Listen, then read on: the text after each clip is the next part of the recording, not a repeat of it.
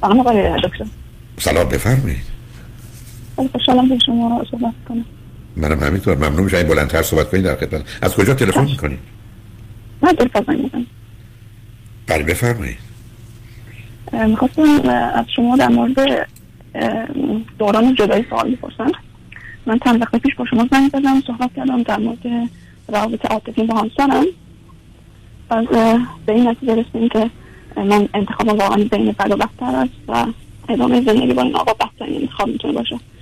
و من الان نزدیک یک ماه هست که جدا شدم و طلاقم گرفتم.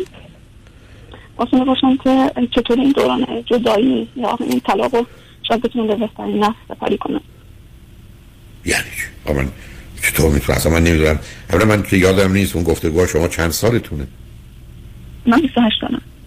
فرزندی هم دارید یا ندارید؟ نه فرزندی ندارید همسرتون ایرانی بودن یا غیر ایرانی؟ غیر ایرانی. و آخه گفتید یه ماه قبل به این نتیجه رسید بعد جدا شدید. یعنی کار طلاقتون انجام شده از نظر قانونی یا نه؟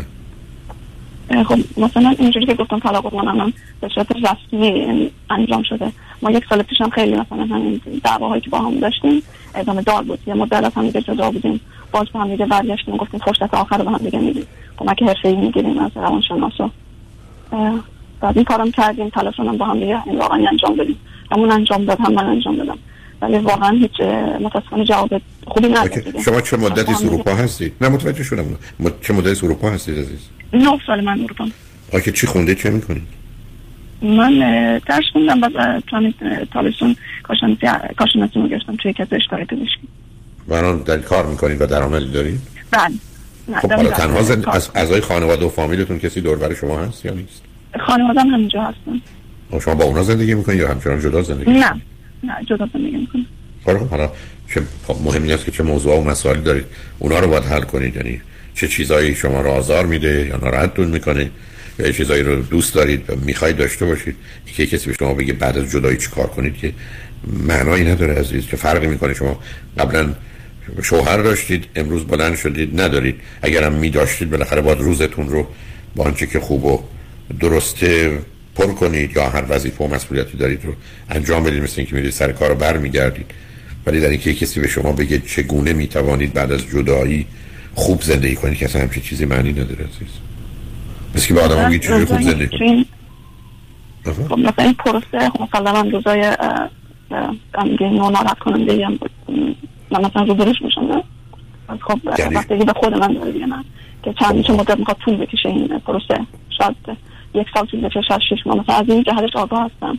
و سعی می‌کنم که مثلا فوکوسم به خودم باشه و روی همین رشد فردیم باشه. مثلا چیزای دیگه ای هست که شاید من هنوز آگاهی در موردش ندارم.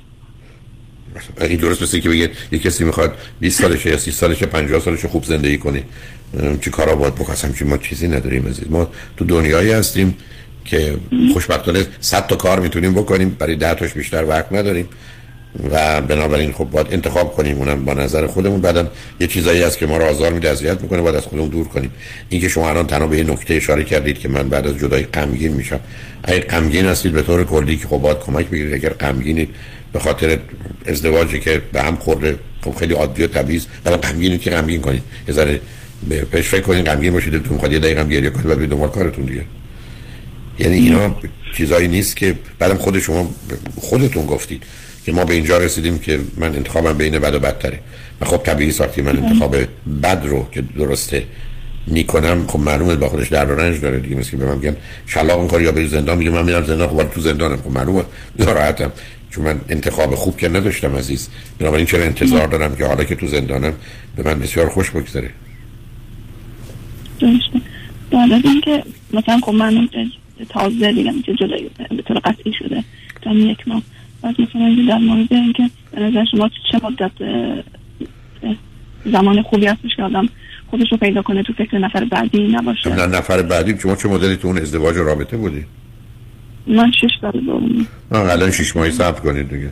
برای هر یه سالش یه ماه این تا شش ماه دیگه فکر رابطه شما دنبالش نرید. همیشه می‌تونه اتفاقاتی بیفته شما دنبال رابطه نباشید. کارهای دیگری که عقب افتاده ورزشتون بوده درستون بوده مطالعهتون بوده. سفرتون بوده دوستانتون بوده هر چی خانوادهتون بوده. خب به اونا برسید اون کاری که قبلا فرصت نشده انجامش ندادید و حالا یه فرصتی پیدا کردید اگر امکانش هست. از من در حال سنتون کمه. اگر از نظر درس و کار و مهارت ها با همین راحت و راضی هستید که خب اگر نه خب در اون مسیر الان یه فرصتی هست که از اون استفاده کنید. چون شاید شاید یه کمی وقت اضافی پیدا کردید. حالا از این وقت اضافی می‌تونید استفاده کنید. ولی کسی ولی که به شما بگه بعد از جدایی چه کاری بکنید چه کاری نکنید که تقریبا برای هر آدم به آدم دیگه فرق می‌کنه عزیز.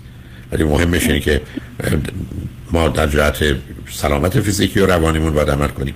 ما در جهت افزایش دانش و آگاهی و مهارت ما باید روابط خوبمون رو بیشتر کنیم و توسعه بدیم و حال در فعالیت های عمومی و اجتماعی و خانوادگی و اینا بیشتر شرکت کنیم برای که به حال حال عادی و معمولی یا طبیعی خودمون رو به تدریج پیدا کنیم.